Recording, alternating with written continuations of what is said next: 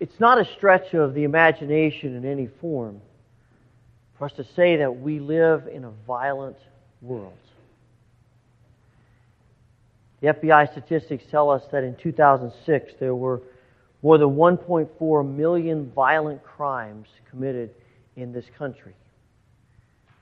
There were 17,000 murders committed in this country in 2006. That's a murder every 30.9 minutes. And that means that in the time we spend together here this morning, two people will lose their lives in a violent death. We live in a world of violence. I opened up my web browser the other day and uh, just happened to notice on this news website some of the headlines that were listed there, and there were probably 10 of 10 headlines or so. And half of them, five of them, stated these words. Things like, Boy talked me out of killing him.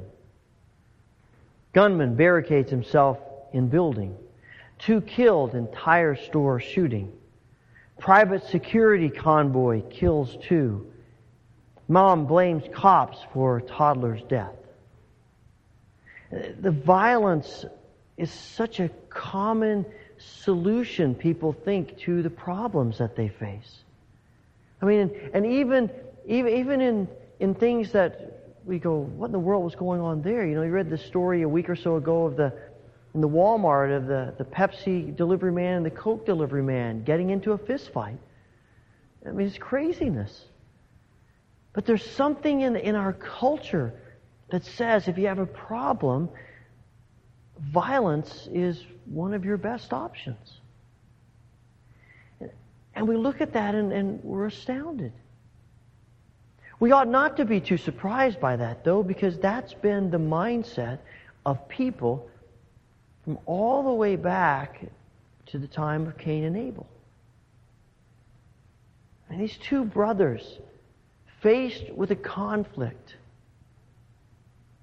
and one of them says, My best solution to this problem is to take the life of my brother. It seems almost incomprehensible to us. And yet, the violence and, and even the murder, the killing of people, it touches us. And we may not be connected to it, but we know about it, we read about it, and, it can't help but affect us. And we scratch our heads and think, how could people do that?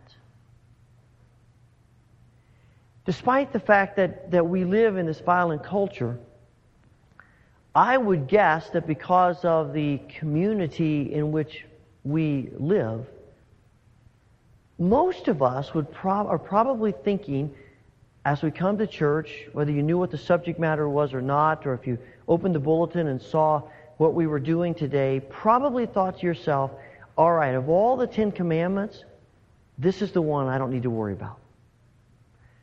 I can take five today.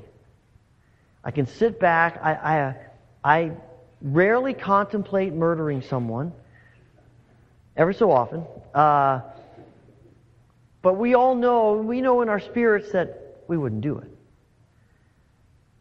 And there's something within us that says, well, you know, do not commit murder. Okay, I'm good with that one. You know, some of the other ones I, I wrestle with, but that one, I'm pretty sure I'm, I'm pretty safe. But at just the moment that we think we're safe, we're excluded,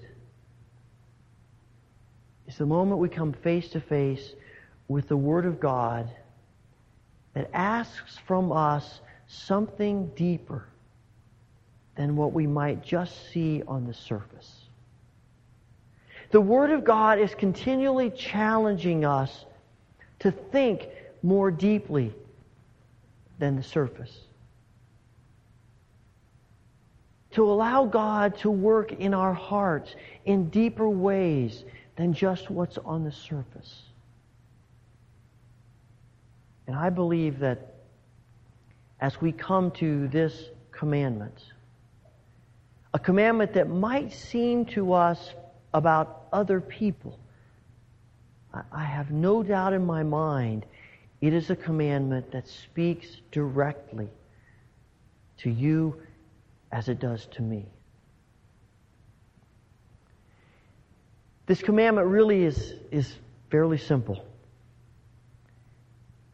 He simply says, God simply says to us, do not murder. This command is simple, but honestly, the interpretation is a bit complex. There's only two Hebrew words here, and if basically they mean no killing, no murder.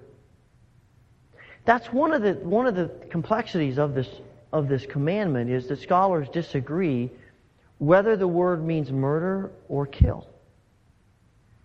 And the implications of that are different. Because if you say it's do not murder, then you're simply limiting it to what we might call premeditated, intentional action against another person to take their life. There's some basis for that in the scriptures.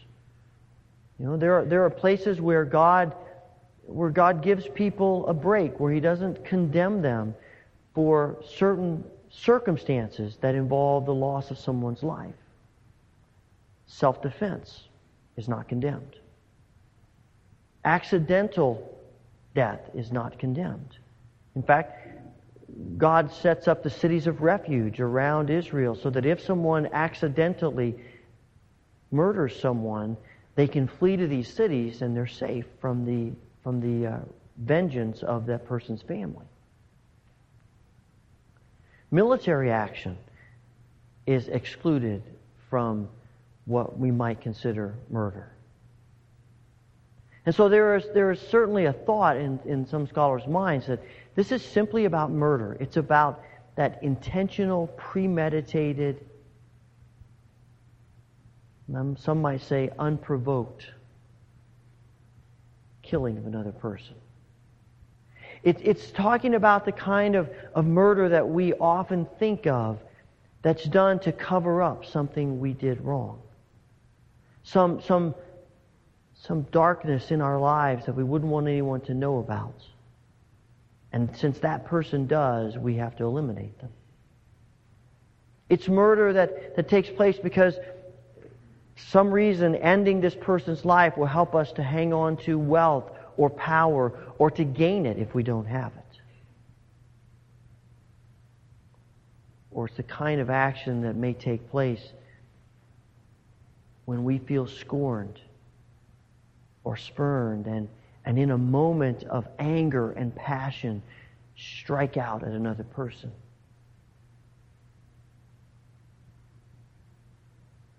So that's one way of looking at this word. And all of that is, is condemned, and I doubt if, if we would have much of an argument with that. Our society doesn't really have much of an argument with that. But there is another side of this, another meaning to the word that, again, is there's a lot of division about it, that it means do not kill. And it's not limited to murder. But it's talking about taking the taking of a human life for any reason. And whether we are talking about murder or, or killing, I think the, the underlying point that God is trying to make to, for us and for His people through the centuries is that we ought to be people who care deeply about human life. That even if even if someone takes the life of another person in a way that, that we say that's, that's acceptable. They had to do it. It was self defense or it was an accident. That even in those moments, our hearts are deeply grieved that a human heart no longer beats, that human lungs no longer breathe. I think if we, if we see this as a, as a command about how we view life, then it certainly brings into the argument and into the picture a discussion about some of the ethical and moral issues with which the church has struggled through the centuries. There's issues, issues of abortion and war and capital punishment, among other things. And I think that in each of those circumstances, if we are people who are for life, then our core belief is that those things are wrong and they're unacceptable to God. And yet we recognize that there are moments when God, in His grace, gives us exceptions. The underlying mindset we have is that we avoid those things at all cost. And then with that mindset, recognize that God does provide us some exceptions. I think that we see this with all of the issues. I think it, as, as people of God, we need to take a strong stand against abortion and yet recognize that there are, though few, there are some instances when it may be the right choice. I think we need to take a stand to be against, against war. That it ought to be, the exception ought to be only in defense, only in, in protection but too often, that mindset easily slides into aggression. I mean, most of the wars that have been fought through the centuries, most of the times countries have been involved in them. Sometimes it's about protection, but often it's about aggression. And there is even within us, in our nationalistic spirit, to, to begin to feel a certain level of hey, we need to go get them. Rather than it ought to grieve us that that is ever an option that we need to take. And in capital punishment. Even people who, who commit inhumane acts against other people, does that justify doing inhumane things to them? Uh, you know, I'm not going to solve all the problems for us today, but I think we need to think seriously about these issues. You know, what I find interesting is that is that the people who tend to make the decisions about some of these things, and particularly about war and about capital punishment, are typically not the people who have to carry out those things. I wonder if it would change how we view them if we were the ones carrying them out. Stuart Briscoe was telling about a, a woman he knew who, who was visiting a, prim, a prison, I believe it was in North Carolina, and became friends with one of the, one of the inmates on death row. This inmate and, and an older woman by that time was, was scheduled to be executed. Every appeal had been made, but to no avail. As the time was drawing near, this, this woman who went to visit her could sense her apprehension, as you can well imagine. And she said to her, Would it help you at all if I, if I came with you that day? Came to your execution. She said, That would be great. This woman who, who was to be executed through, through a series of circumstances had become a Christian and was struggling with this. The day of the execution, this, this woman came to be with her and was there as the event took place. Briscoe said about two weeks later, this woman called him and said, I need your help. I, I'm a wreck.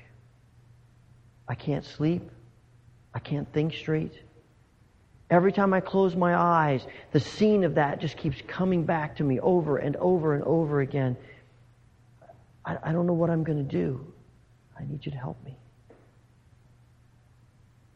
And he says, I, I wonder if it would change our perspective about life and about these issues if, if we were there. You talk to anyone who has been involved in, in the combat of war, and they will tell you what a terrible thing it is. I remember having a conversation with a gentleman years ago who had been in World War II and 40, 50 years later, he couldn't talk about it. He had nightmares every night about what he had seen and experienced. It wasn't the same, and it isn't the same for those of us who are standing back. Talk about police officers who have to discharge their guns in the line of duty and, and in a moment when, when someone's life is taken. And even though they're exonerated and, and it's clear that they had to do what they did, they live with a tremendous amount of guilt, tremendous psychological struggle. The police force has discovered how difficult it is, and as soon as they discharge their gun, when the event's over, they're in counseling. And yes, there are exceptions.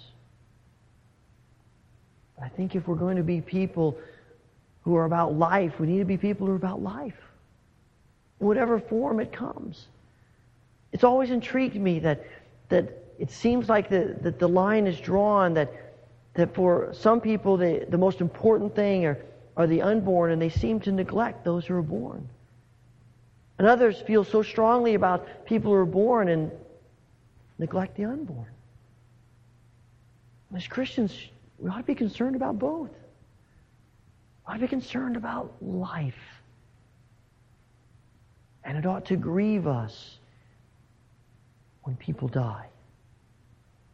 It ought to grieve us, and we ought to think of this with restraint and as a last resort till we ever have to practice any of these things to take another human life. God says, do not murder. Love, care about life. But you know, Jesus continues to, to move us beyond even just how we think about things. Jesus, I think, knows that most of us are probably not going to be, probably not going to be tempted to, to take someone's life from them. But that doesn't mean he doesn't have a word for us. Because Jesus is concerned not just about our actions, he's concerned about our attitudes and our thoughts and how we treat one another. And so when we come to Matthew's gospel. Jesus says, You've heard it was said, the people long ago do not murder, and anyone who murders will be subject to judgment. But I tell you that anyone who is angry with his brother will be subject to judgment. Anyone who's on things for us. No longer are we just thinking about ideas and theories and ethics. Now we're thinking about how we live with one another. And if we're about life, then we care about how we treat one another. That means it's important that we consider what we say to one another. Our words are important. Our words have the ability to heal or to destroy. Our words have the ability to build up or to tear down. And we may never, we may never assassinate someone with a gun or a knife, but we might assassinate someone with our words.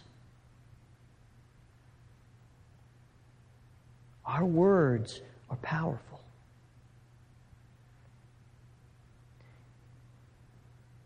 And we need to know the power that our words have. We hurt one another with our words, with gossip, with backbiting, We give tongue lashings to people. I mean, I know people who are alive but are dead inside because of words that have been spoken to them by a parent or a spouse or a teacher or a coach or an employee or a friend. Our words are dangerous. You know, we, we often say, you know, we say as children, sticks and stones may break my bones, but words will never hurt me. That's a lie. It's a lie. I think actually we're probably we can probably handle the sticks and stones better than the words. Because they penetrate into us and they eat away at us and they destroy us. And as people of God, if we care about one another, if we care about life, we need to care about our words, what we say. But of course, underneath those words and underneath the actions are attitudes, what we think. And Jesus says to us that what you think eventually comes out of your mouth or your actions. But it starts in your mind and in your heart. Jesus says, out of the heart come evil thoughts, and murder and adultery and sexual immorality and theft and false testimony and slander. This stuff is in our hearts, and that's what makes it come out when we deal with other people. And if we allow hatred and bitterness to take root in us, it will eventually come out. It'll come out in our words. It will come out in acts of vengeance. It'll come out in our bitter spirit. Now, it's hard for us because, you know, when people hurt us, the natural thing is to want to strike back. And all around us, that's what we see. I, I saw an interview this week. Uh, Donald Trump has written a new book about being a leader in business. And one of, the, one of the things that was asked of him is that he says in the book that if someone hurts you, you hurt them back. And he said, that's exactly right. You know, it's as though people, the interviewer was saying that was a mistake. No, it wasn't a mistake, he said. That's what you do. You can't let people, you can't let people walk over you. You can't let people take advantage of you. If they hurt you, you hurt them back. And the more they hurt you, the more you hurt them. That's how you become successful. That's how you rise to leadership. And we listen to that and we say, wow, that's bad. I know I was thinking, I was watching this going, man, I can't believe he's saying that. And then I thought about stuff in my own heart. I read about a pastor who, who his, uh, someone in the church had deeply offended him, and, and he was struggling to know what to do and wrestling with it, and it was so painful. And he said, you know, he, he fantasized about, about calling the IRS because he knew about some tax improprieties in these people's lives. He said, I thought about, you know, becoming a nocturnal nuisance, driving by their house late at night and turning a radio up and honking my horn and shining the high beams into their windows. He was telling a friend about this. And the friend said, You'd really do that? And he said, Of course I would. I'm a human being. And stuff gets into my heart. And it does. But Jesus says it's such a dangerous way to live and to think. Because what starts as a little thing grows into a bigger thing and a bigger thing and a bigger thing until it eats us alive. And that's why he says you need to get rid of that. He says if you're at the altar and you're at church in worship and all of a sudden you remember there's a problem, you go take care of it. Don't let it fester. Don't let it grow. Keep short accounts with people. It always has intrigued me that Jesus says, if you're in church and you remember that someone else has something against you, not that you have something against someone else, but that you remember they have bad feelings toward you, go take care of it. And that means we have to, we have to initiate reconciliation. We need to take the first step toward making things right with people, even if we didn't start it. If we know about it, we're responsible for it. And if we know about it and we don't do anything about it, it will become a problem for us. Because there is something wrong between us and another person. And the answer to, to the difficulties that we have with other people and the, and the ugliness in our hearts is to commit ourselves to this kind of reconciliation. To commit ourselves to build, to build bridges instead of walls. To commit ourselves to, to work out our problems instead of ignoring them to care enough about people that we do everything in our power to bring resolution to the difficulties that arise from hurting each other.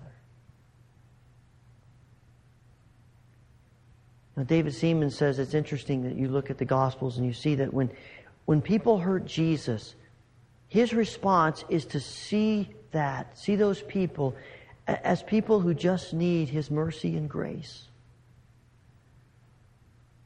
When people hurt us, our natural response is to fight back, to put up walls and barriers, and to turn on them. And somehow, if we are people who care about life, then we care about relationships. And if we care about relationships, we keep short accounts. When we know there's a problem, we work toward reconciliation. We humble ourselves. We sacrifice. We do what we can to bring about resolution.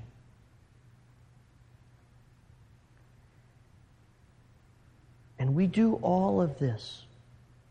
We care about life we care about relationships. We care about other people because God does.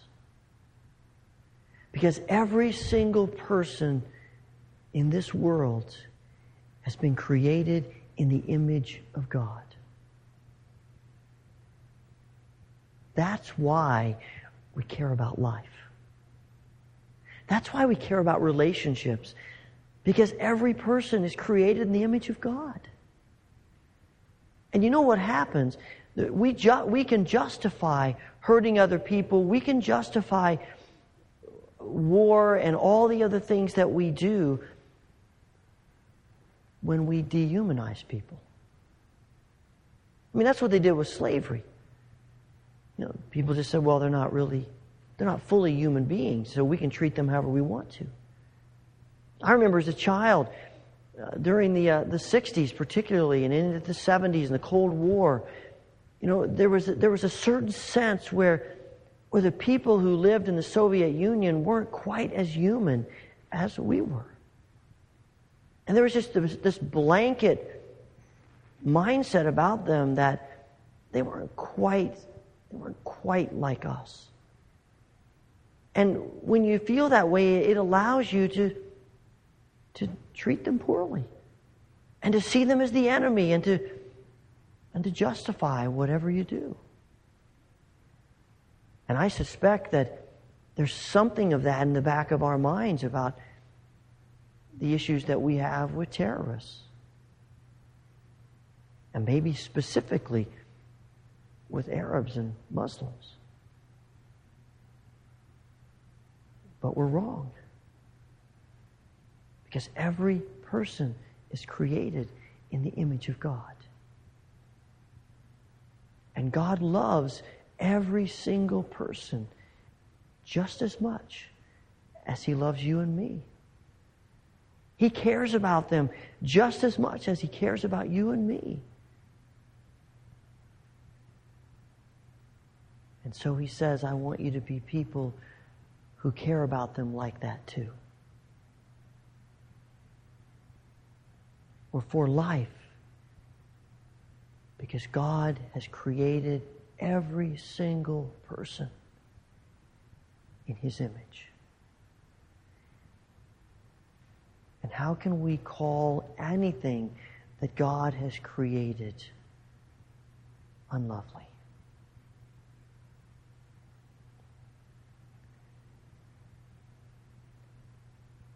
Perhaps the best place for us to start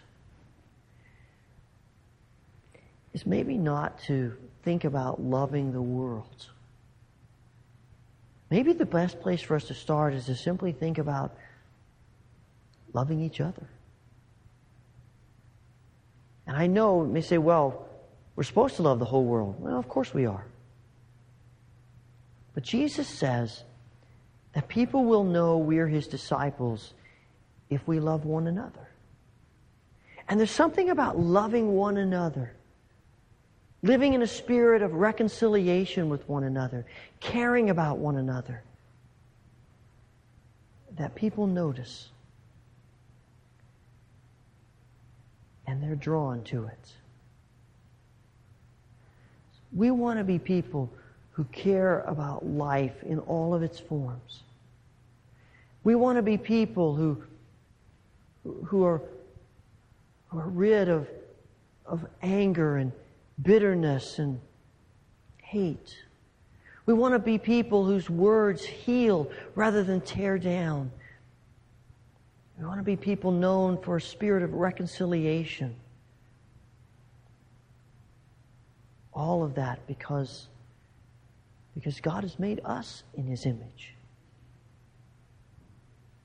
And He's made everyone in his image. Remember the prayer of, of St. Francis Lord, make me an instrument of thy peace. Where there is hatred, let me sow love. Where there is injury, pardon. Where there is doubt, faith. Where there is despair, hope. Where there is darkness, light where there is sadness, joy. O oh, divine Master, grant that I might not so much seek to be consoled as to console, to be understood as to understand, to be loved as to love. For it is in giving that we receive. It is in pardoning that we are pardoned. And it is in dying that we are born to eternal life.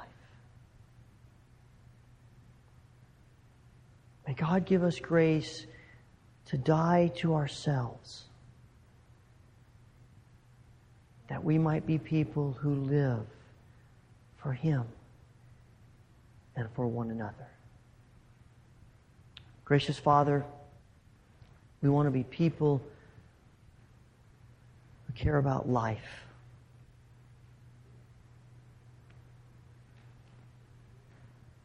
Forgive us when we don't. Give us courage and grace to see one another as you do through Christ Jesus. Amen.